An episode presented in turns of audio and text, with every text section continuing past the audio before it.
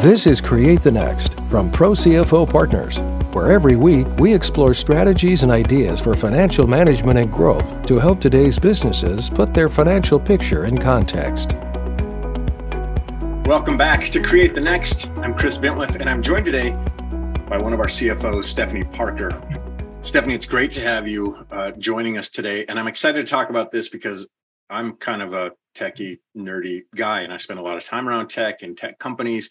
And I'm really interested in your insights on startup uh, culture, startup um, sort of uh, environment right now in this unique space mm-hmm. that we're in, maybe where technology is finding its space with some of the challenges we're facing right now with supply chain, with uh, inflation, with all the things that have come and gone in the last couple years. So, welcome to the show. And I think my first kind of question for you is just kind of what are you seeing right now from where tech has been to where tech is now to where tech is going as an industry and even as a as an as a force that impacts us all both as as in business and as consumers? Well thanks for having me chris. Um, the evolution of tech is certainly an interesting product. Um, technology, I feel like used to be based upon if you were talking about tech to a CTO or a CIO, it would be based upon like outages, backing up the data, redundancy, what went down, how do we fix it? And now it's evolved to speed and security and usability. Um, how to prevent latency, slowdowns. We've kind of figured out the architecture and what works and how to prevent major outages and loss of data. And now it's about how fast can I get it? Is it secure? Is it helpful? Um, for example, when I started at Motorola, I'm not going to say how many years ago, uh, I had a box on my desk that was cabled to an AS400 mainframe inside the building, right? I would run a report, hit send. 20 minutes later, I could go pick it up. Could you imagine like working, like like the fresh outs of college working in that environment because we want it and we want it now. And sometimes it's really critical, important that we have it at the moment we have it and that it's helpful. You know, it's interesting. There's there's almost a catch twenty two or chicken and egg kind of thing, uh, where I love what you talked about before. Um, we were in this phase of of almost uh, survival with technology. It was, you know, as you pointed out, are, is everything up? Uh, what what are we dealing with as far as uptime? Are, are things breaking? And as we figured that out, we've evolved to what then would have been conveniences, but now are, as you point out, matters of, of a new survival because consumers have an expectation or users have an expectation. And one uh, experience feeds another. If it's really easy for me to use my phone in this way, why can't I use the corporate intranet in this way? And if it's really easy for me to read my emails here, why is it such a hassle to get it there? Do you feel like that is shaping um, a new sort of, I guess I, I, hate the word paradigm, but a new approach or paradigm in how companies are looking at technology? Is it more user centric in the ways of driving behaviors or in the ways of accommodating expectations? I think I think it's a little bit of both. Actually, I mean, kids right now can go to college and get a four-year degree in user experience which is really an interesting up and coming item like like if you are a payroll person sitting at a desk what is your user experience? Are we giving you the tools that you need to be successful? Is it all in one place so you don't have to go searching for it? Is it readily available? How fast can we get you to do your job and still like have you do something mean, meaningful in the eight hours you're sitting at your desk?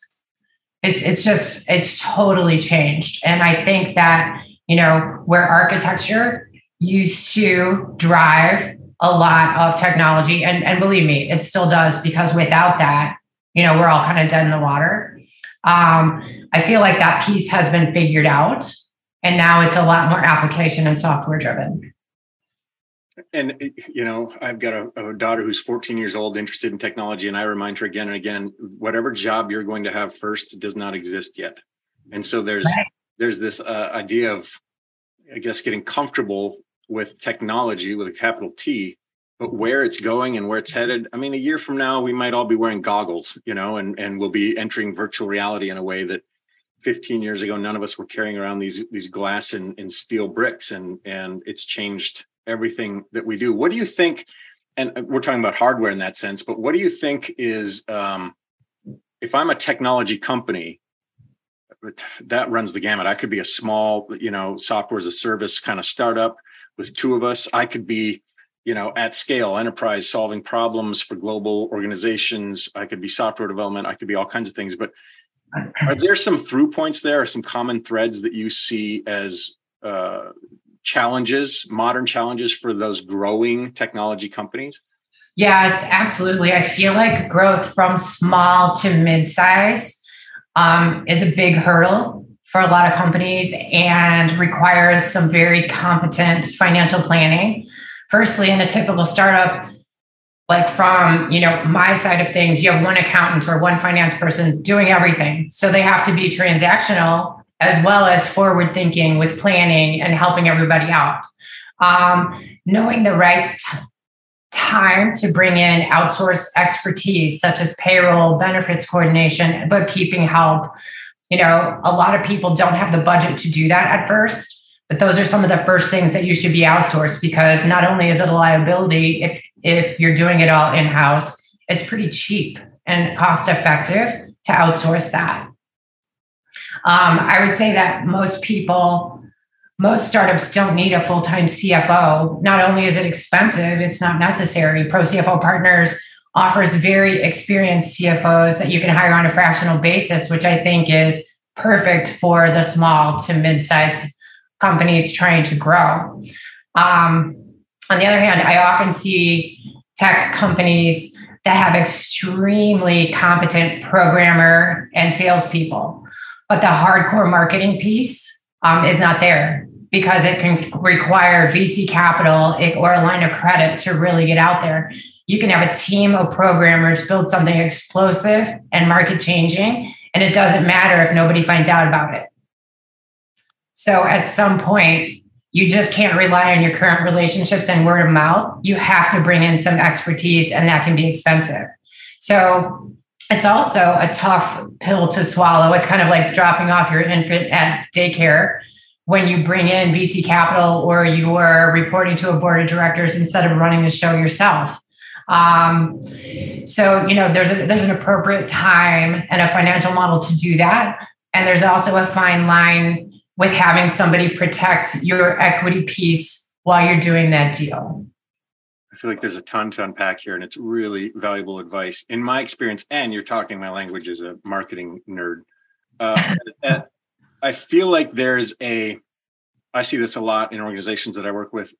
When I start an organization, I start a company, it's because I can see problems. It's because I'm I come from a programming backward uh, background, and I can see uh, opportunities that haven't been you know developed yet, or I come from um, you know a space that I'm familiar and comfortable with, and so those sort of biases can drive my behavior in the company. Very rarely am I starting a tech company with a deep breadth of financial expertise and it can be really easy to hire that that one person who as you point out puts me at, at risk. Uh, but also it's a different skill set. I might be like the world's best bookkeeper.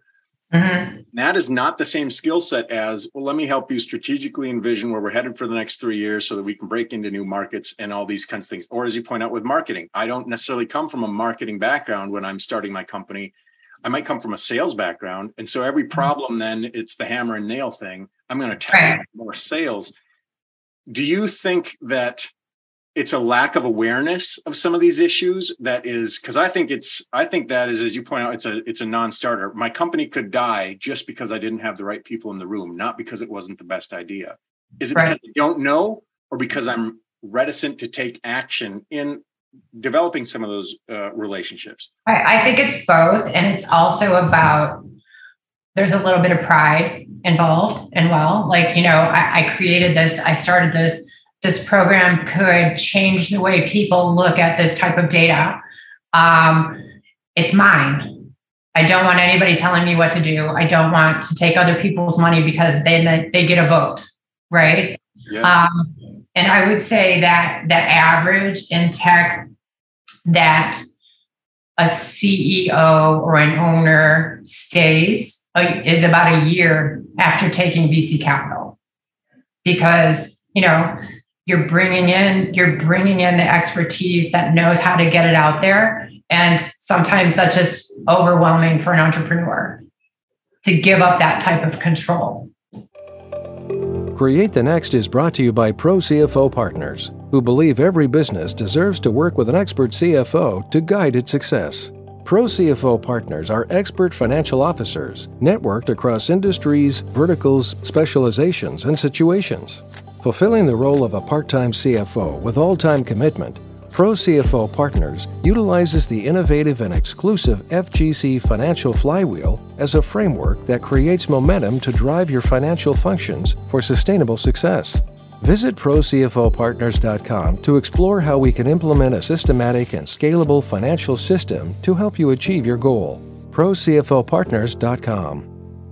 Yet so many more opportunities can come from the right relationship. And I think that gets back to maybe your, an earlier point that you were making, which is here at Pro Partners, we've got this huge array of like deep experts with all kinds of um, experience Mm-hmm. But it mm-hmm. takes somebody with a certain level of not just expertise, but experience to be able to help navigate maybe those VC relationships. Hey, this one could really work out for you. This one, I don't know, watch out. This one might be throwing all kinds of money at you, but look what they want in return. And it can really right. help me to have somebody around me that can help me sort of sift through the stuff that is intimidating or or frustrating or confusing to me and just kind of help me make my own decisions. That's valuable for any of us in business.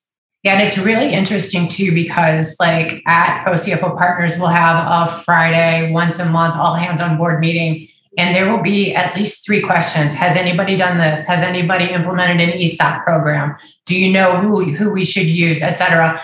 Between you know, there are over forty of us, and between all of us, we have such diverse experiences, and everybody is extremely accessible and happy to help. Let me ask you a couple questions about where we're headed. And one of those is interesting to me, um, which is the blockchain, which is a capital B, and nobody knows what it is, and everybody's confused by it. And does that mean crypto? And does that mean Bitcoin?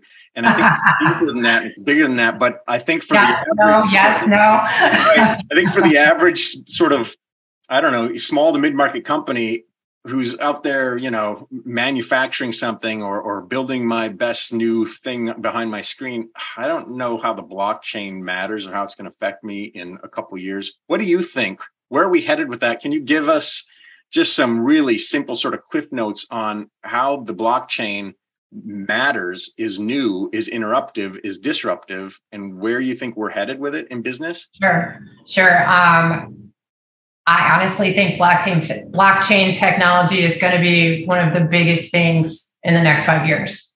Um, let me start by saying that blockchain technology is not cryptocurrency.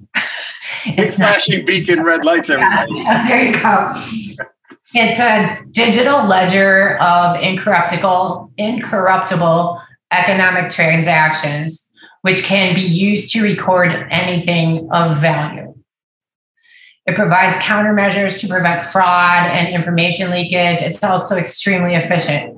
For example, like if you're thinking about sending an ACH, um, a payment, a wire transfer, you know, to one of your vendors for something you bought for a million dollars, it can take two to three days to get there easily. You can get someone that same million dollars via blockchain in 20 minutes.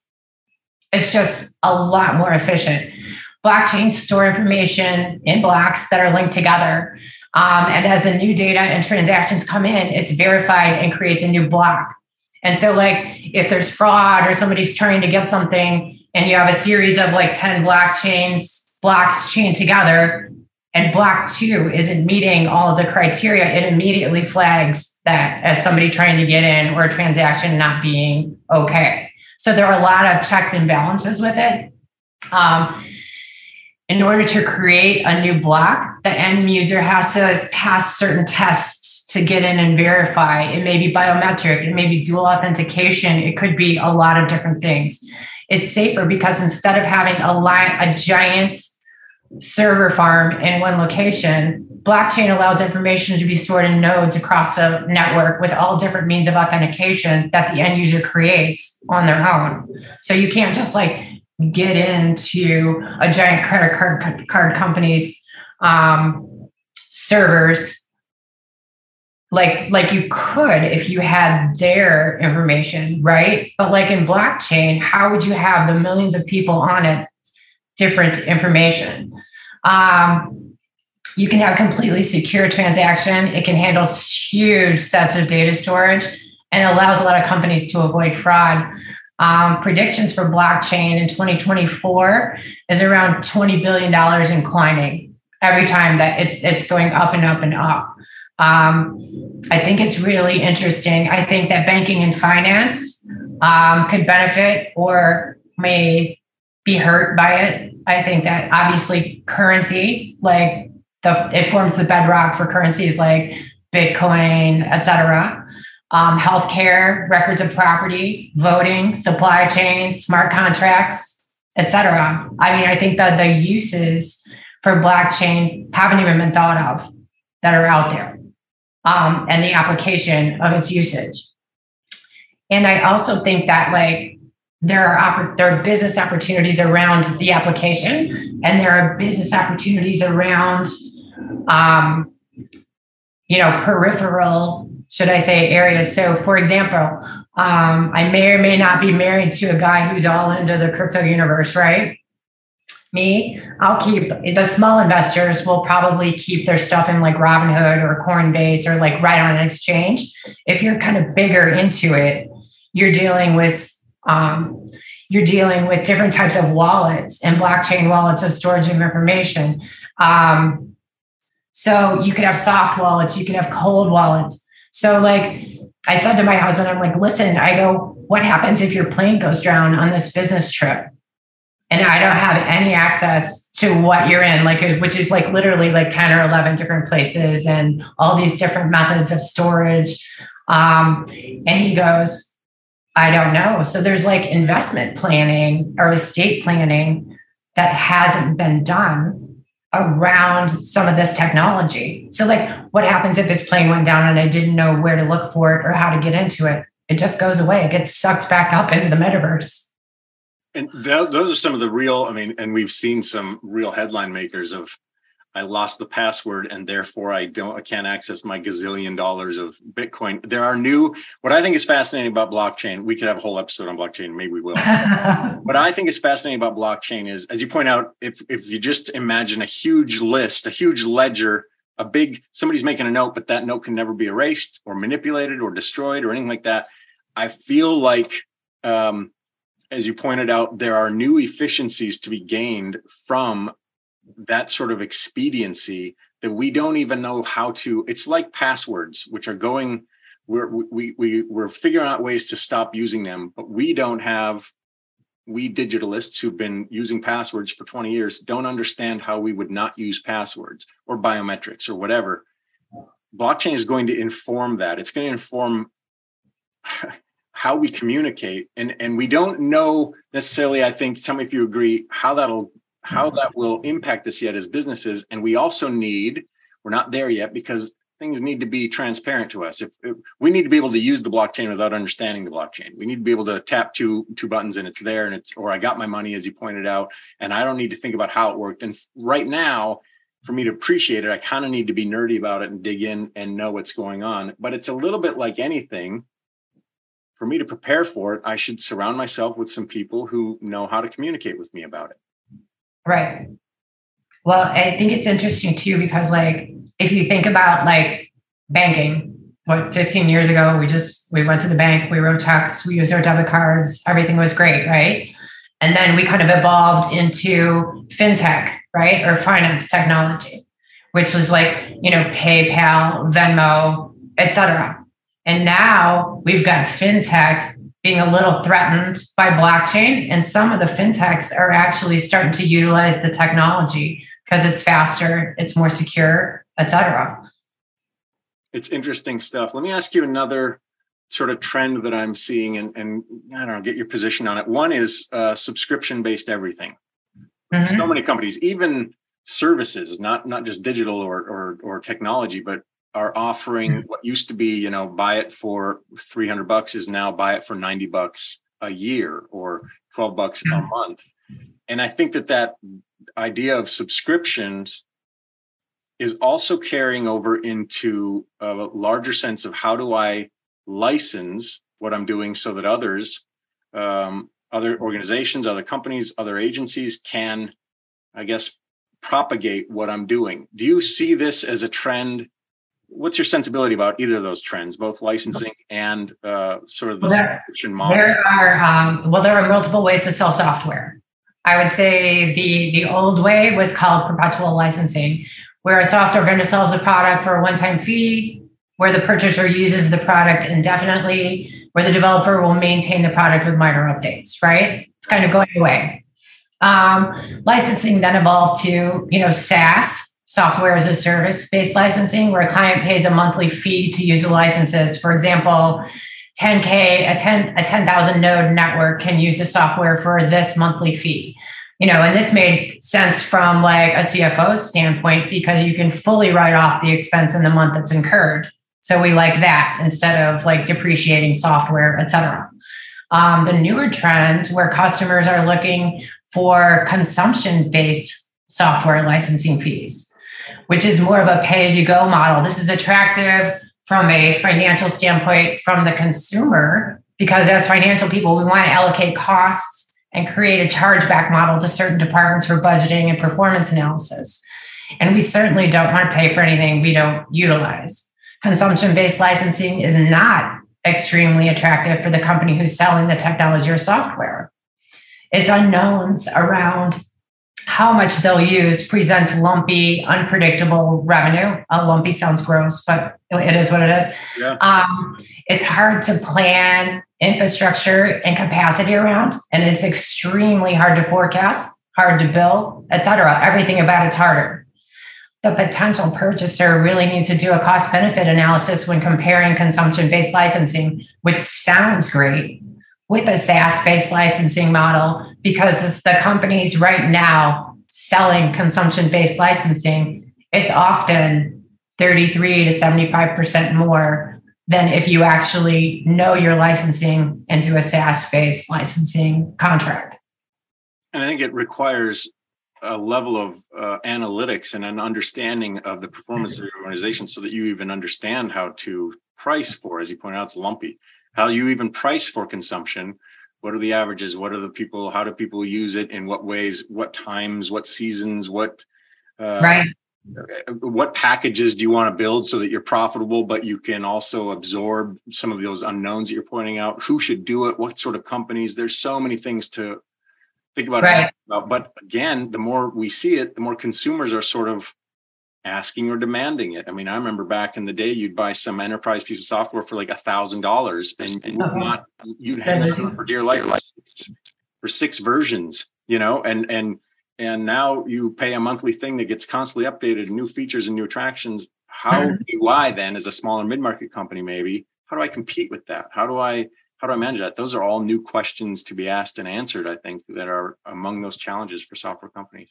I 100% agree with that. Um, the consumption based technologies with the bigs, like the big guys, um, are definitely priced at a premium to hedge all of the unknowns. But like, I think you really have to dig in to all the data analytics of like, who's going to be the user, what do we think, and, and come up with some really good numbers to you know implement a pricing model that's profitable for you but also attractive to the end user. Because a lot of them can't afford what the bigs are charging. Stephanie parker from pro cfo partners uh, just a deep wealth of expert insight on technology and technology companies. I can't wait to have you back because this is a sweet spot for me and we can nerd out about all kinds of aspects of i think the takeaway for me in our conversation today is one I, I, I have to make sure that I'm surrounded by people who can help me grow and not just solve a small problem, not just tick off a task. But there's so much for me to be thinking about as as technology changes and as mm-hmm. technology organizations change. That if I'm in that if I'm in that space, I have to be able to calibrate with the level of expertise that my competitors and my consumers are expecting me to uh, in order for me to survive. And I think, Stephanie, you've, you've really laid out some interesting ways for us to think about that uh, from the fractional point of view, but also just sort of our own I guess, insights or wisdom or learning. Thank you for sharing your time and expertise with us today. Thanks for listening, and a special thanks to our subscribers. Consider becoming one today. Visit ProCFOPartners.com and learn how we can help you build a framework for financial management and growth.